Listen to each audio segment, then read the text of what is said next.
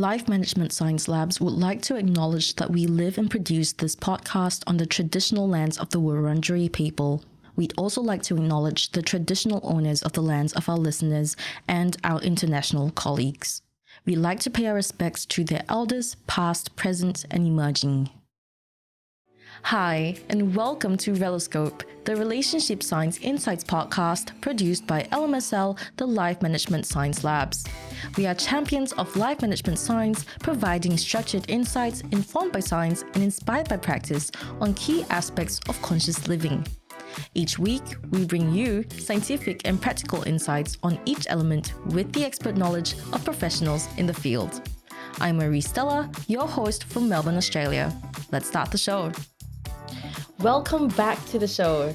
Trust and communication are the unsung heroes of any successful relationship, but they aren't things that you can just sprinkle on your partnership like hundreds and thousands on fairy bread. It's a science.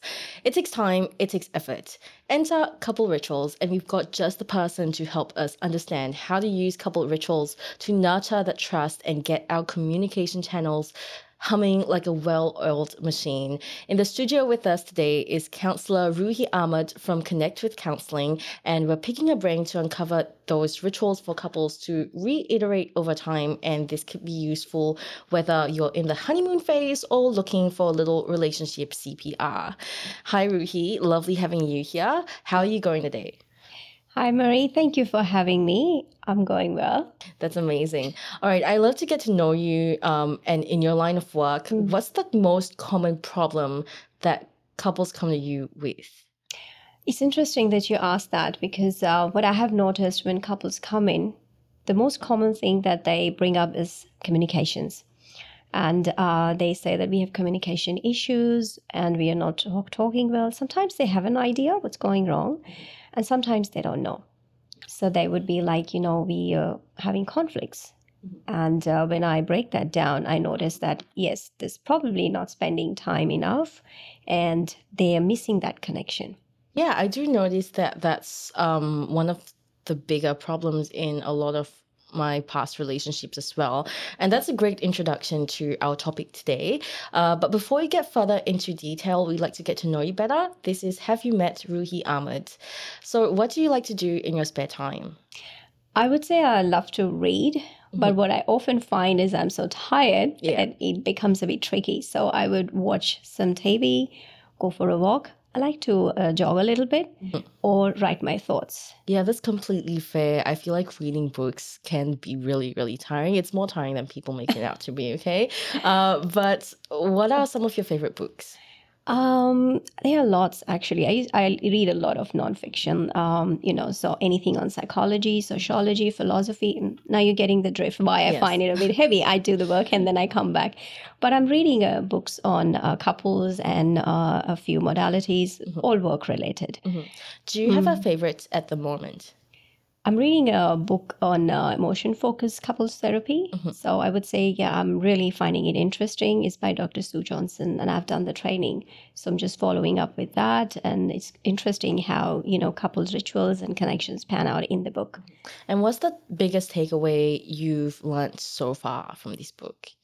Uh, it's important to understand each other, I think, and uh, consciously slowing down and understanding that underlying every action or thought process or issues there is there are emotions that's that's there that we don't normally identify and we get down to it it can change the relationship uh, mm-hmm. overall you said earlier that you enjoy watching films as well during your spare time. So, do you have any favorites?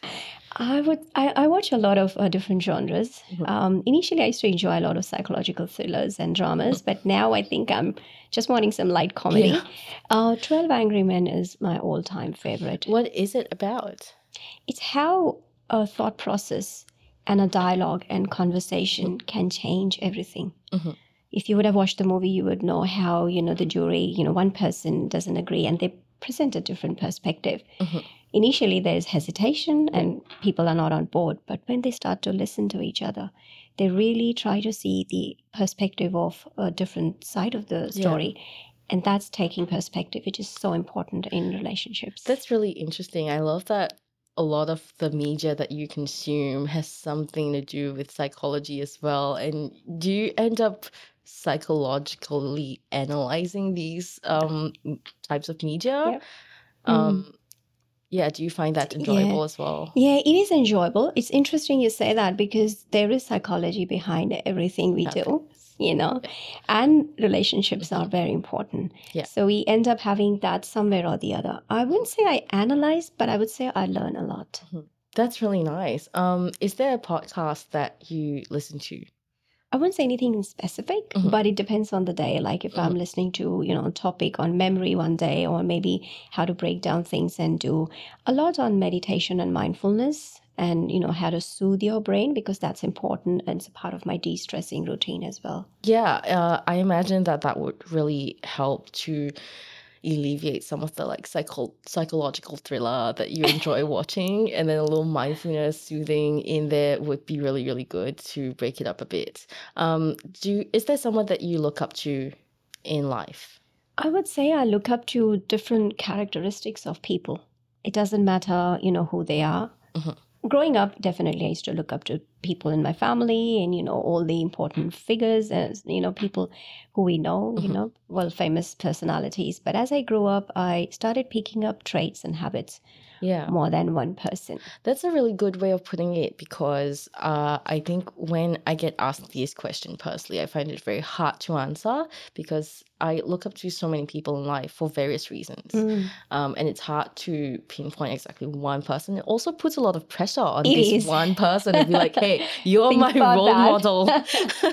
yeah, that's right. Um, all right, thank you so much for telling me a bit more about yourself. Uh, now we'll move into the interview section. And the first question that we like to ask our guests, because it can be different for different people. What is a relationship in your opinion? How would you describe a relationship? a relationship is a connection between two people. You know the way they connect through uh, rituals through uh, words expressions or you know they get pulled towards each other. And this is expressed through their uh, behaviors and the way they express through words. You can call it love. You can call it affection. It can become a friendship. It can be a relationship. Some relationships we are born into like to our parents. We don't choose those relationships but we still inculcate the bond between with, our parents. The parent sibling bond is inculcated and built within that relationship dynamic. And uh, we have relationship with friends with the society we live in and the world at large as well. So i personally believe that we are never without relationship. We're born into one and when we leave this world we were into some or the other relationship That's a really good way of putting it. Um, and so, in the context of a romantic relationship specifically, do you think that it still holds the same meaning, structure, and importance as decades ago? That's a very interesting question, Marie. The Australian Institute of Family Studies they uh, published a report in July 2020 in, on relationships and how they've changed over time. What they've uh, identified is the growing trends uh, from away from marriage and more towards cohabitation without the intention of marrying. So marriages are declining, but that doesn't mean relationships are. Mhm. And uh, people are staying together more and having more relationships without you know wanting to uh, get married at the end. So it doesn't mean the commitment is changed. It's just that the institution of marriage may be changing its shape. Yeah. yeah and there's more acceptance of diversity in australia. Mhm. so there are different types of relationships that are being uh, you know inculcated and formed. And uh, the uh, inclination is also towards more finding love and passion initially it was like you know we needed to have a suitability suitable personalities common backgrounds and men can provide and women can take care of the household and take care of the kids and that was enough. So companionship was what was important earlier. And now it's more and then it became about friendship. If we are good friends we can be you know uh, partners as well. And now we see that couples wouldn't settle for anything less than love and passion Yeah. and i believe what i've seen in my work is uh, commonalities and you know having common backgrounds and common interests is still important and people can find love even through diversity so even if you're very different there's still some commonalities that work but definitely there's more need for love and being understood So I think that's where you'll see that in the last few decades. As a society, we have seen that changing to now we wanting that we will settle for love and I could be myself in a relationship. So yes, I will adjust and collaborate, but I also want my partner to do the same. Yeah, that's really interesting that that reflects in the data as well. And you know, there are there's a wider variety now yeah. of types of relationships like queer peer relationships or polyamorous relationships and um, those types of relationships aren't any less valid mm. than stereotypical relationships um, it could mean the same amount of commitment just mm. it looks different. Um, and that's really interesting to me. So um, now moving on to couple rituals what are they and how do they look like? What do they look like? How do they work? No, what I will say to start with, I will quote a psychotherapist, Esther Perel, who says that routines get us through the day and rituals guide us through life. And I believe that, uh, you know, rituals are something that give a deeper meaning and a greater, you know, if you look at it from a philosophical uh, way, a guide to where we are going. What are we doing? Why we are even doing what we are doing? Otherwise, life gets into like, you know, a routine in a different way like we some more survival yeah.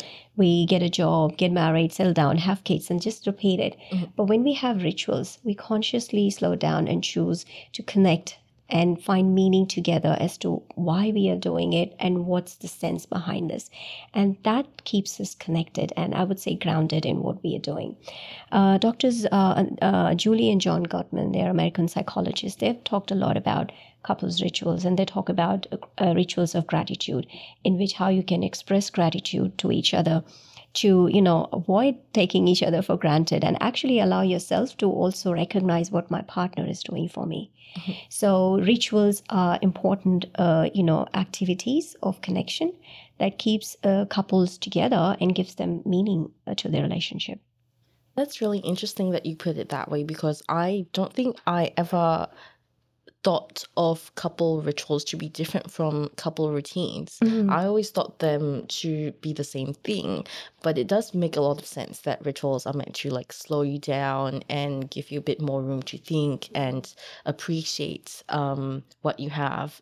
Um, and so, in that retrospect, what is the science behind how couple rituals might reinforce the trust between couples.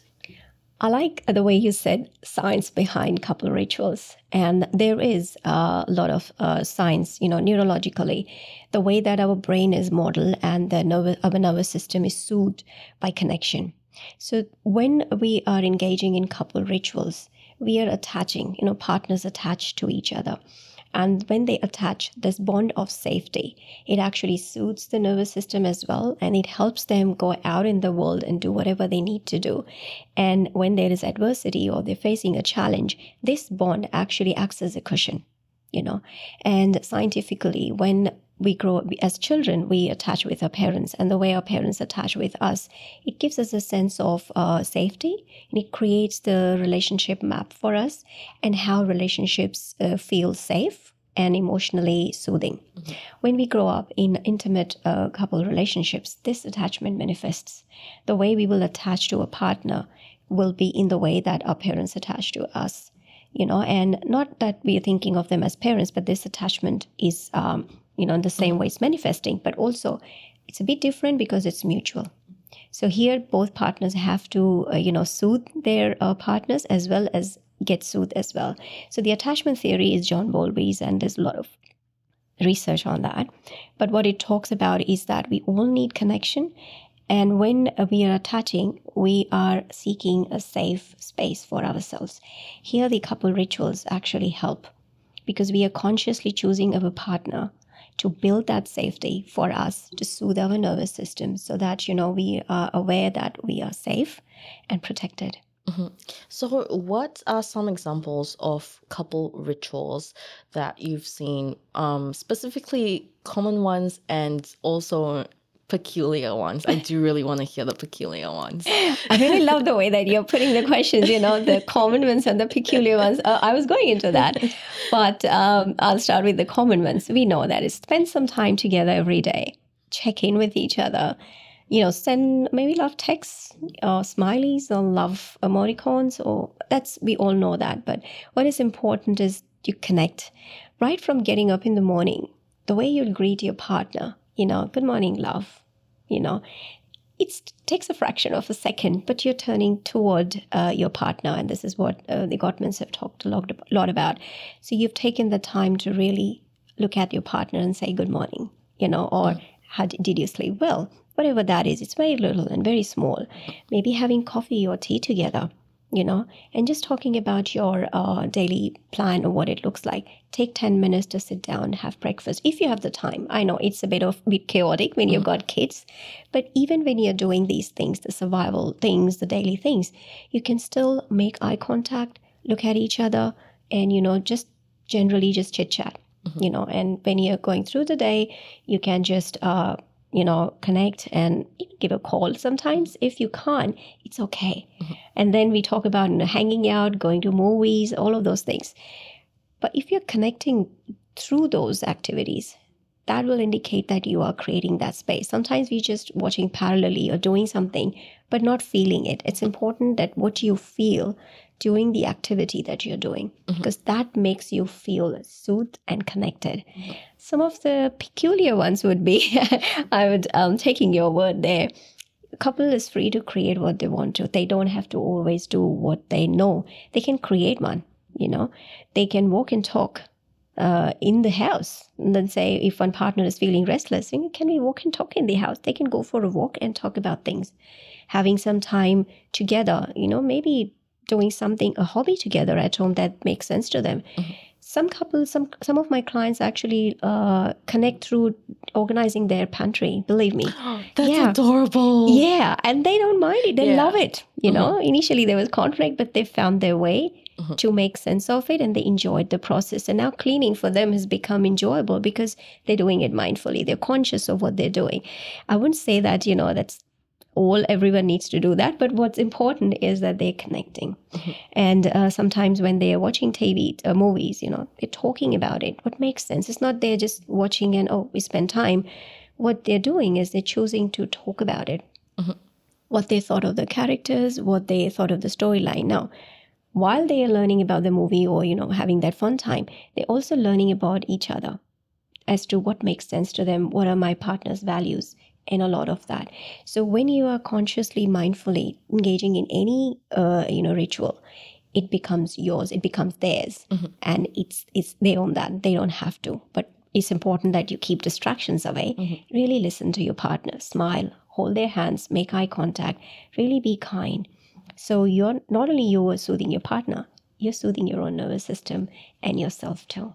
Yeah. So what I'm hearing is that couple rituals aren't just hanging out. It's different because you are mindfully there. You are making sure that your partner at that moment is the priority and you are keeping that in mind.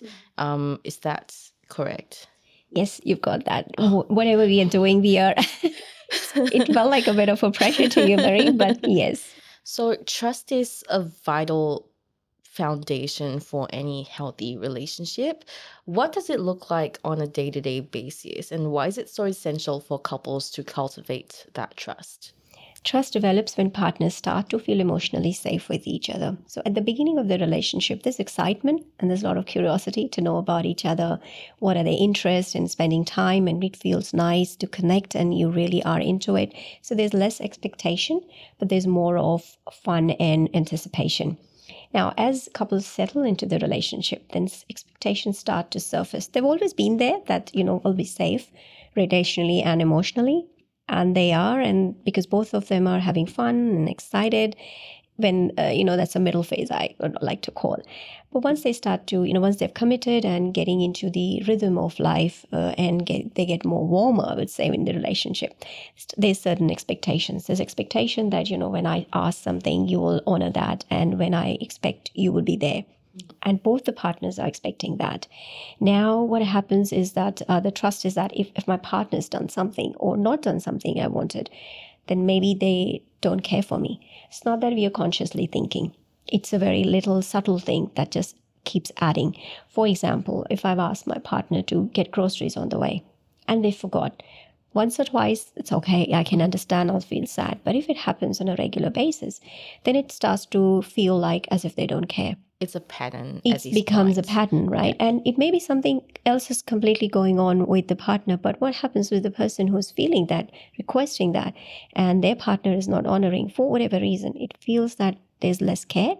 And then it keeps adding or keeps chipping away from the trust. And we are not thinking about it as trust, but it feels like it becomes like a overall uh, you know philosophical concept there. Very underlying as i was talking about. Emotionally it feels that if i ask my partner partner for something they may not do it because i'm not thinking that they didn't get groceries. What i'm thinking is they didn't do what i ask. So it's a little bit of that. And it's an you know i believe that daily interactions form the building blocks of a relationship. So when these things are happening and this is just an example there are so many things that happen we're not stopping to think and pause and deliberately uh, you know relate things back to trust. It's automatically developing. Mm-hmm. through the connection i feel and there's so many stresses. We interact with so much uh, you know so many people. We go out in different environments. All of those things can come in between couples and can impact their trust so that's where the couples ritual i keep coming back to that it's very important but you you know take the time to slow down and talk about things or do things to build that connection. And so, what are some common myths or misconceptions about trust in romantic relationships and how couple rituals can help with trust? It's interesting you say that because there are.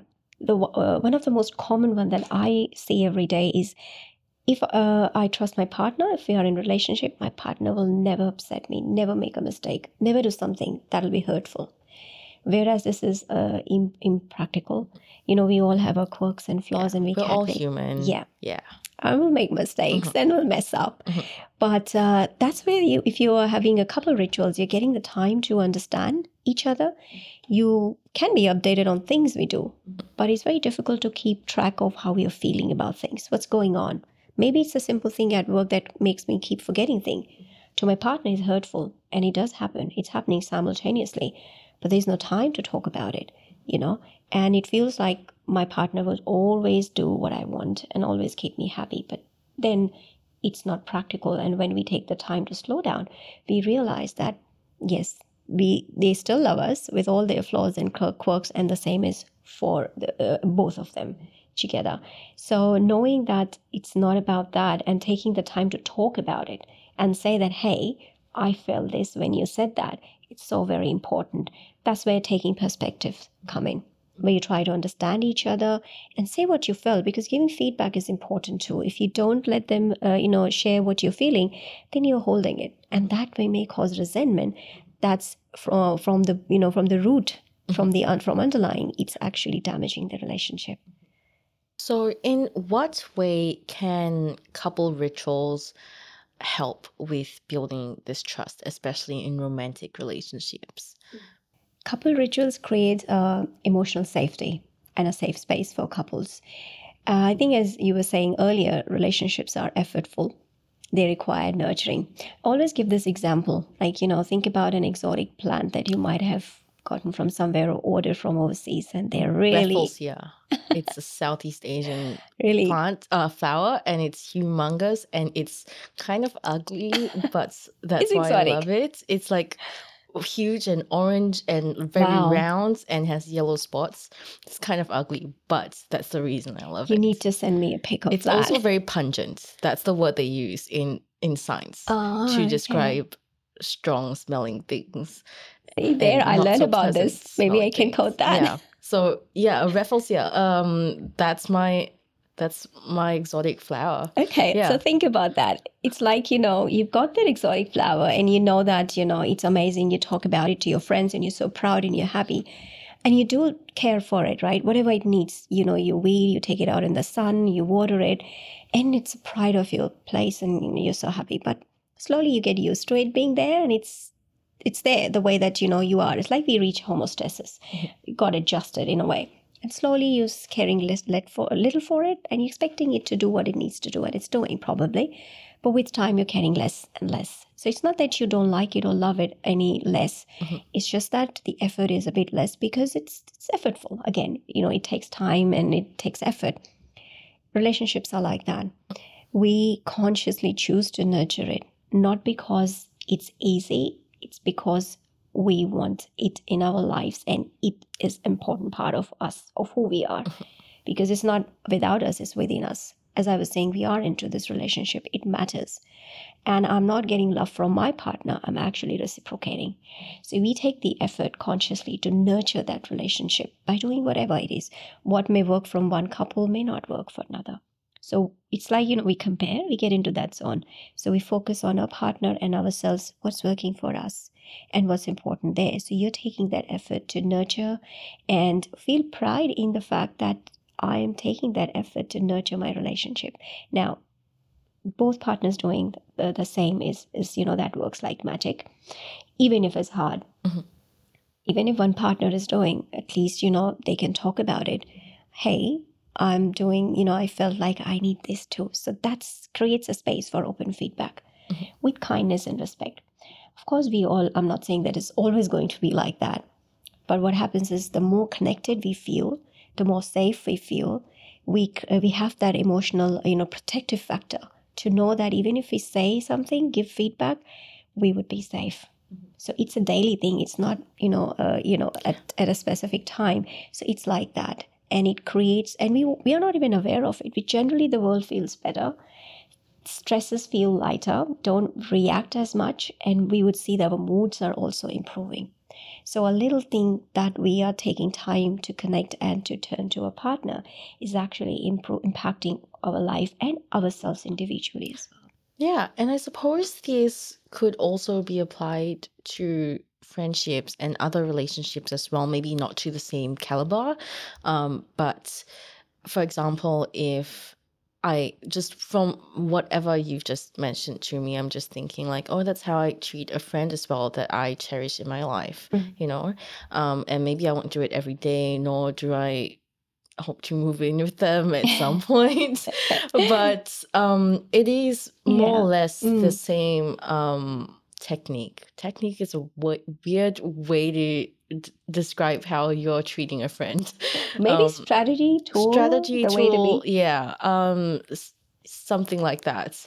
Um, and I think not just friendships as well, like family. Like um, if I want a more open relationship with my family, for example. Um, that's something that I might do, like playing Scrabble with my mom, which helped with our relationship. I don't know, actually. Um, like it helped when um, I was losing and she wasn't so competitive. But then um, afterwards, that was just like not fun. Um, but it did help for us to spend time together during COVID, you know. Um, and those sorts of things. Um, so that's how I see these couple, this ritual mm. be reflected in other relationships as well. Um, and so, are there any contributing factors couples should consider when incorporating trust building rituals into their relationship? It's very significant what you said that all relationships need nurturing and we consciously do that. Of course different levels and you know we choose what's more prior uh, important and what's not. And um, any relationship being honest is very important. I know still the best policy i would say. It's not always easy. When i say honest it's more about transparency. It's more about you know i am able to share what i'm feeling. Yeah? And you do that with respect and kindness not just for your partner but also for yourself. Letting them know hey this is what I felt, or you know, babes, which I you know I always say that babes, what you said there didn't make sense. I wish we could do that actually. That was hurtful, you know. And we are being respectful. So we're not saying how how dare or how can my partner do this. No, we mm. can. It can happen. So when we are kind, actually, if you'll see interestingly, what we expect from ourselves is what we start to expect from others. You know, and it, we are not even aware of it. I'm being hard on myself. I have to get this, I have to get this done. Inadvertently, I'm doing the same with my partners and in relationships too, whether it's at work or it's in, in the family. So when we are honest and transparent, it makes it easier. Not talking about you did that and you know, I'm giving the feedback that you, you, you, that becomes a bit mm. problematic. You say, I felt that and I was feeling this or I was feeling hurt or that didn't work for me. That creates a platform and open space for the couples to then talk about or repair or understand what's going where it's going. And it's okay because we grow through relationships. We grow into relationships and through them. When we are stuck or we are in pain or we don't know where we're going that's the time because because we literally don't know. And we are learning at that time because learning is painful it can be, I say, painful in the form of effort. Mhm. So we really don't know because there is no manual given to any relationship or any couple, or there is no relationship, perfect relationship guide for any particular relationship Yeah. aspect. Yeah, we all learn in. I would say I, always like to say we learn on the job in a way because every two people are different. You do learn on the job. Yeah. So I think um, these uh, and, turning to the person, respecting them. Imagine if someone is talking to you and you are turned somewhere on the phone. Or phone can be just now. That's one of the things that phones become one of the topics of conflicts. That I'm talking and you're always on the phone, or you're always on the phone and I can't talk, or when I'm talking you get on the phone. Mhm. So it's like you know you're choosing through when you're doing couples rituals, you will consciously choose not to you know use your phone. But also if we are cutting off when someone is talking we are not allowing you to say what you want to say, or we're going on talking and not letting the other person speak. All of these can indicate disrespect and disinterest, Mhm. and it can impact the relationship, no matter which relationship you are in. Yeah, that's a good way of putting it. And I actually did hear from somewhere or someone that a good um, habit to practice is putting away your phone completely because when you have the phone out there, even if it's switched off or on silent or something, your body or your attention naturally gravitates toward the phone screen Mm. like from time to time. So it might be a good idea to just put it away. Um, and even if it's just for what, like half an hour or an hour or something like that. Um, yeah. So, in your experience, what are some common mistakes that couples tend to make and should be mindful of when attempting to build trust through the rituals? How can they avoid these mistakes and ensure that their efforts are effective and not all for loss, you know? Thank you, Marie, again for the question. You're asking really interesting questions. You're really making me think. um, it's important that couples remind themselves why are they engaging in rituals? Why is their relationship important? Why are they doing what they're doing? Because it does happen in daily life. You know, we things get in the way, and that's the couples can put themselves at the end. Sometimes they feel guilty. You know, other things need more. You know, focus. Chores need to be done. Kids need to be attended, and when you have, especially when you have little kids, things get in the way. So it's important that you remind what's the significance of why we're doing and why it's, it's important to us and we, we need that. However, if things happen, if you can't really get time, that's okay. And again, respect and kindness comes in as like, all right, we are not able to do that because we both are managing things as a team. So even if they are not able to spend time, they know that they are a team, they are bonded, and they are taking care of life or things in their own ways, but they are still together because they are the core of the family that they create. If they have kids or, you know, or they don't, they are the core. And that, if they are nurturing it, the times when they can't, they still know because, again, that's their protective factor and they respect that.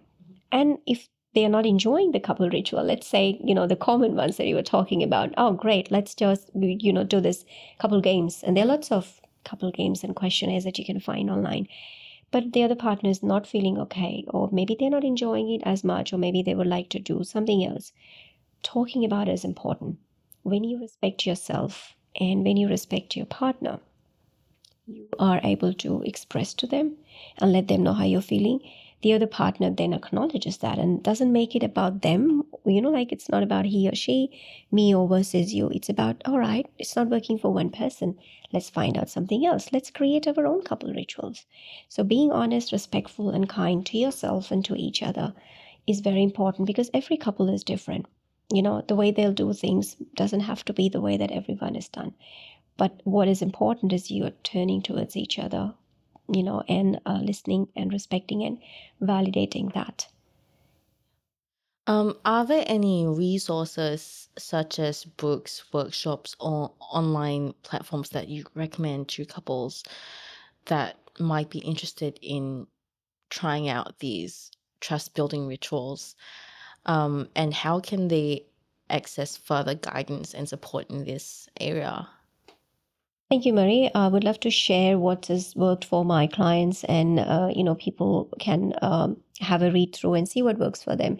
They can jump on the Gottman Institute website. Uh, uh, Doctors John and Julie have done their research on couples for decades, and there's heaps of resources there. There are webinars, events, even courses for them. There are quizzes and assessments. Oh, interesting. Yeah. Yeah, we'll link that in the show notes. Yeah, and lots of books and stuff that they can read, and you know, they can themselves sign up and do it as couples. And um, Esther Perel's uh, website also has lots of resources and articles on relationship intelligence and how to navigate through relationships. I particularly find I recommend it a lot to my um, clients uh, a book by Dr. Uh, Russ Harris on ACT with Love. So this is especially uh, helpful for insightful for uh, clients going through you know challenging relationships and accepting how it is and navigating through that.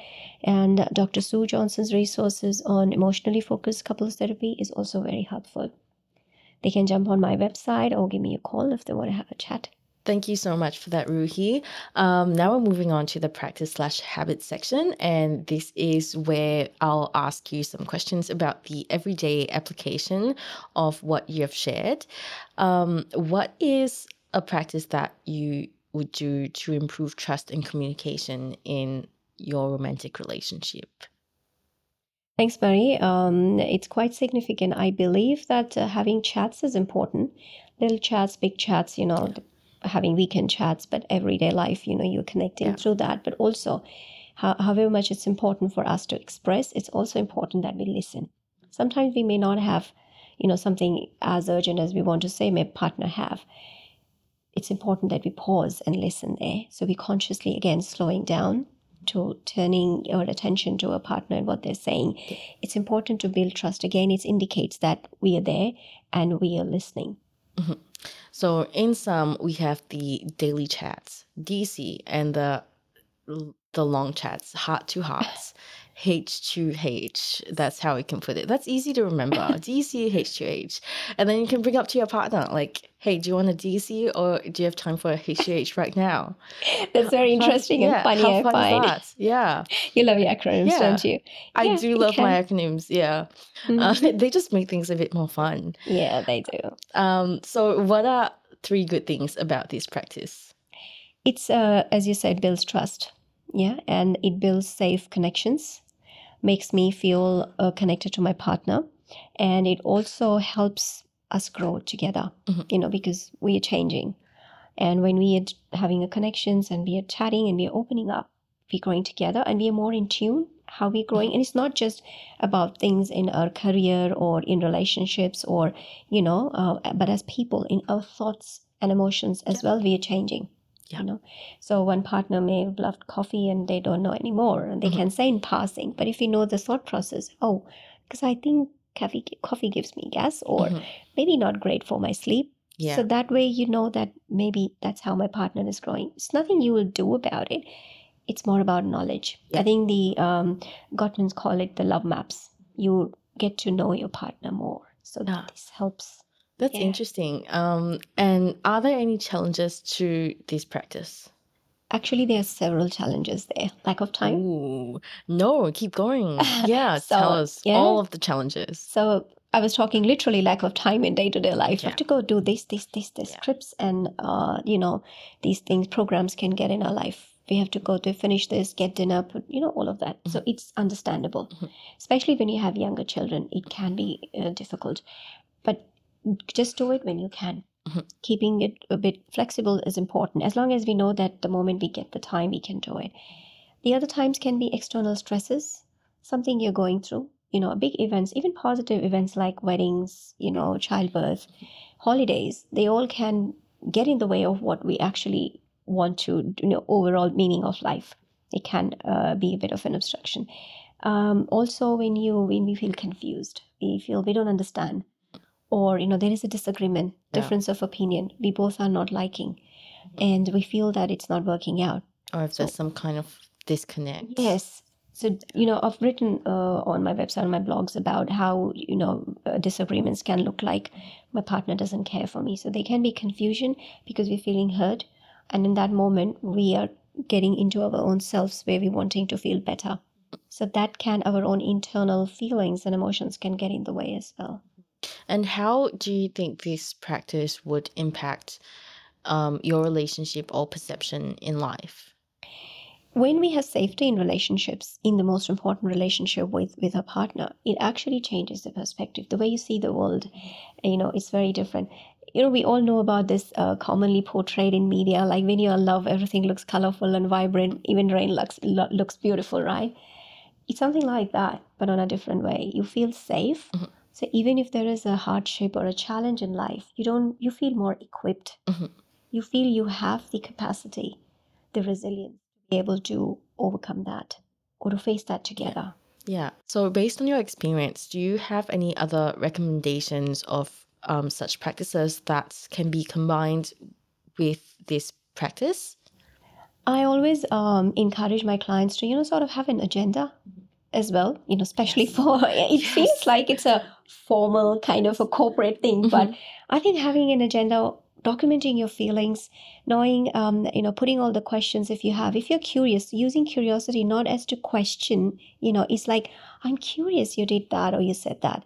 So again you're using elements of kindness and respect but you're being curious you're documenting your thoughts to come up later and having an agenda okay maybe this week looks like that. You can you know have the longer conversations in the weekend and say hey how does our week look like yes now babes lots of parties, stuff, you know, working late. All right, cool.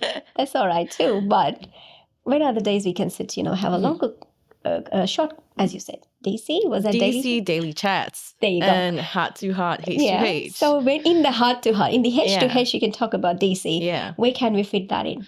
Knowing mm. that we want to have even a 10, 15 minute check in, yeah. you know, and talking about that. And sometimes you just talk as you go. Maybe you're cooking, putting a meal together but you're talking. Normally, you'll see feel so stressed. You know, it's like a second shift begins, you finish work and you come back home. And then you're doing all of this. There's frustration and there's resentment. Why didn't you help me? And I have to do this. And but if we're in this together somehow, we know we've connected. We don't feel like you know as if you're doing it parallelly or against. Yeah. It feels like even if we are washing dishes or loading the yeah. dishwasher, we're doing it together. Yeah. And that can be a ritual is like, oh, we connect while mm-hmm. we're doing chores. Mm-hmm. You will think, oh, wow, can't be a couple's ritual, but it is a form of connection. Yeah. And you can just incorporate and go as you do. Absolutely. And I don't know if this goes the same for everyone, but I cannot rely on my memory. I cannot. I, like, I need to have things written down. So, what I've been doing lately is actually creating meeting agendas for the, like, with the person that I'm seeing, because neither of us have a good memory. Um, and it's been really, really good and helpful. And we do this, like, in a very professional looking manner because it's kind of funny to do that. Um, That's right. But maybe not everyone thinks that it's fun. So, that might not apply to you. But if you find it funny, you can give it a try. Maybe it will help.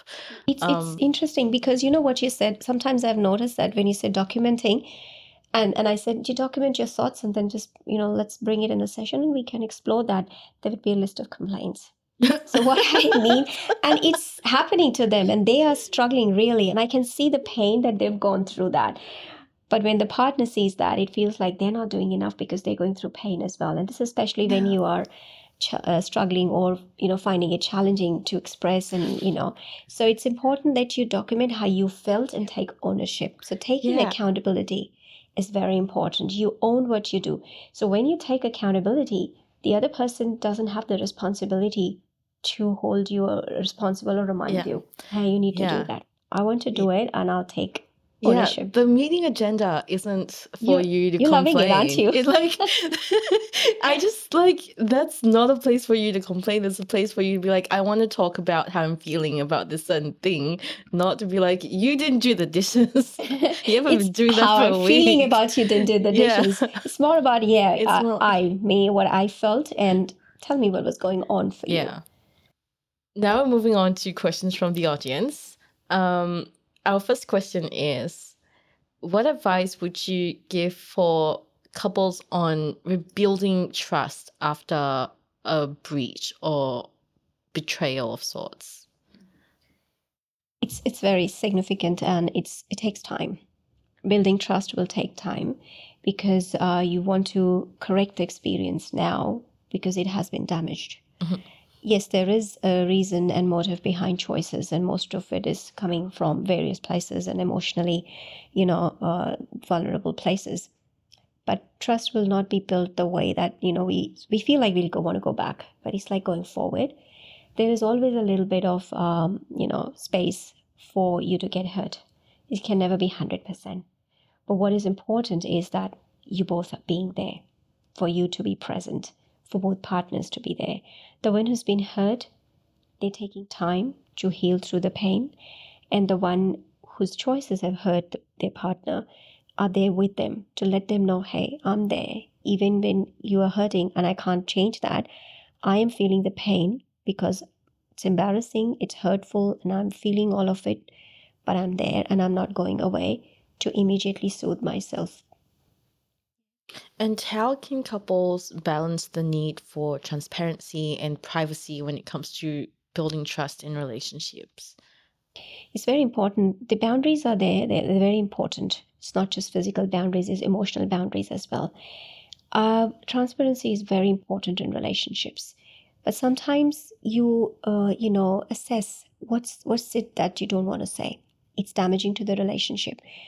That itself is telling you whether it's important that you tell them or not. Maybe it does but in what way? Because it's not a you know a set standard. What in the way that it'll damage the relationship if they say and how will it damage if they don't say? It's not an easy answer. And you have to assess that for yourself how much of it you want to be open. You can choose to do that but then you also know that if you don't open what may happen. So it's really up to you and as individuals we have the autonomy to choose but any choice is not without their pros and cons now it will be up to the individual to decide or to you know ultimately choose which is better it's not one is good or bad it's about two difficult situations which one makes more sense to me now Mhm. And what advice do you have for couples who might feel that their relationship has become too routine or predictable? And how can they keep the rituals feeling fresh and meaningful? So it's important that they uh, you know reassess it and maybe it's become boring and maybe they think that the uh, ritual of connection is becoming a bit of a task. So they can bring some excitement by doing different things by connecting in a different way Mhm. you know and um, it can become boring when you're not enjoying. So that's where the openness comes in. It's like hey i'm not finding it very uh, you know entertaining or engaging. But then again it takes back to what's happening there Mhm. what's not you know are you not engaged completely or is difficult for you that again calls for your h2h conversations where you open up and say hey we are doing these couple rituals crs or dcs over the week but somehow i'm not engaging or it's, it's you know it's becoming boring for me that conversation and, and listening and Mhm. respecting and holding the space for what your partner is feeling is very significant. And if they do that they're already uh, you know excited and, and there's anticipation that Yeah. we're going to be spending time how you're connecting with each other. Maybe sometimes the feelings uh, can be feel jaded because of life and everything else so maybe you're tired. You need a, a bit of a break. So all of these with the openness and transparency can keep going. It's not linear it's actually Yeah. cyclical. You keep doing it with repetition and come back to it and do something different and again look at it together and say what's going on let's make some changes Yeah. And maybe you can do DCs or H2H without like with a twist. You know, do like a um well, we can do H2H. Um we can try doing H2H without using the letter E. Maybe that will make it interesting, you know, or like look, I'm just trying my best. yeah i know you are but it's very important what you said there i know we haven't talked about intimacy yeah. but emotional and physical intimacy is very important so you know everything that we are doing is either adding to it or taking away from it Yeah. but i think that'll be for another day Yeah. and Yeah. you will see that th- this connection builds the intimacy Mhm. you know and everyone uh, feel intimate in different ways and all of that can feed into what we're already feeling so there you go Thank you so much for answering my questions, Roohi. Now we're moving on to the open mic section, and this is your opportunity to talk about whatever you're passionate about, and it doesn't have to be related to the topic at all. So take it away, the floor is yours. Thank you so much, Marie. Is it very uh, predictable of me to say that I'm passionate about relationships?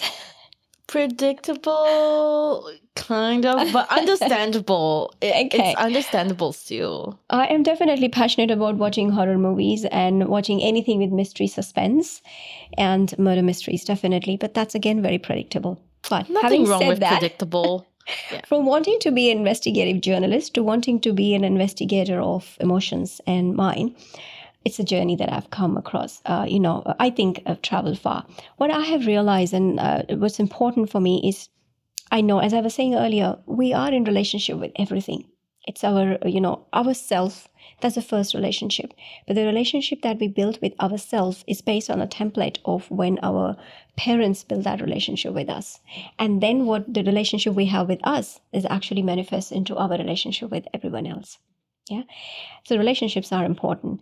What I am very passionate about is respect, understanding, listening to each other, being very kind. Doesn't matter who your partner is, who your friend is, who the world in general is. There's always a story behind. And I'm curious to know that story, to learn who you are, because I'm being selfish here. I'm learning a lot through learning you, through learning the you know about others. And and it's not from a place of, oh, you know, I'm just in the background and I will only learn about you. I will open up. I will be vulnerable. I will be vulnerable in friendships. I will be vulnerable in relationships. And I will tell you what I'm feeling. And that mean that it might mean that it I'll get hurt. I have an opportunity, yes, not because someone will hurt me. It, it's an it's normal that we will that everyone is different. But my passion is very much centered on the core of, you know, connection and listening to each other with respect and being kind and really being there for someone if you can and if you're not being honest and saying hey you know this works for me or this doesn't. But when you are kind to yourself and when you are respectful you will see that you give that to others as well. So for me it's like yeah maybe that person isn't there where you are. We all are in different spots in the journey of life and we all are coming from different places you know we all traveled very far and different in different ways. We all have stories to tell. Everyone is as important as everyone else is as you are so no one is less or more. It's unfortunate that you know rudeness and arrogance gets me a little bit. It's like oh but even when that happens i'm like okay there is a reason why they are being. Maybe they're not ready for this. They will take their time. They're in a different spot in their life journey. Yeah. So respect for everyone is very important right from the time and a child is born to wherever we are at whatever stage in our life. Sometimes the way it's just the way they speak. It could just be their tone and something that we have to kind of get to know a bit better before thinking like, oh, this person has arrogance or anything like that. Um, but yeah, that's fantastic. Um, Great that you brought yeah. that up. I'm sorry, I'm cutting yeah, you off, but you no, said something. Yes, continue, um, yeah, I'm equally passionate about is talking politely and nicely with a smile. Use humor where you can, where it's safe but always being polite mm-hmm. and uh, with a smile, making eye contact, being humble, and knowing that every word we say, every every move we make, you know, it sounds like the song, but but um, it's actually it's actually very impactful. Mm-hmm. It's going out in the universe. It's it's being observed and received by others. We are either building or it's chipping away. Yeah, you're really good at making eye contact as yeah. well. Yeah. I feel like you're staring into my soul oh. and like with your voice. It's very it's very like soft and soothing. Thank and you. I'm just like I feel like I'm in uh, some sort of session right now. um yeah. I'm, I'm I'm honored. I'm honored to be here and talking to you and your presence is calming, I think. Oh, thank you. That's why I, barely get that.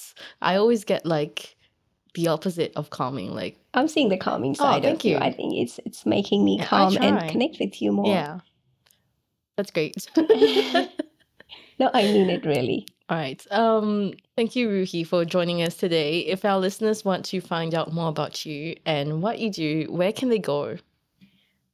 Thank you, Marie. It was so much pleasure. I didn't realize I will have so much fun with you. Likewise. And I learned a lot. I hope my audience find value in uh, what I shared. And they can reach me uh, via my website, connectwithcounselling.com.au they can jump on there. I've got my uh, contact there or email and they can write to me. Amazing. That's connectwithcounselling.com.au. We'll link it in the show notes uh, along with her social media. Thank you everyone for tuning in. We hope you've learned a little bit more about what couple routines are and how they work, and we'll catch you in the next episode.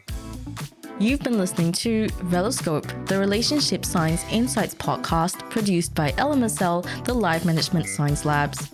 For more episodes like this from 10 different life management perspectives, search LMSL on YouTube, Apple Podcasts, Google Podcasts, and Spotify, or wherever you listen to podcasts so you can get updated on everything we have to offer. We have a wide range of topics readily available for you to check out. If you enjoyed this episode, please consider rating our show, sharing it, and subscribing to our channel as it helps us grow and bring you more quality resources.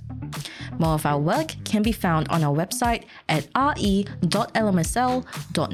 where you can join our movement. I'm Marie Stella. Thanks for tuning in.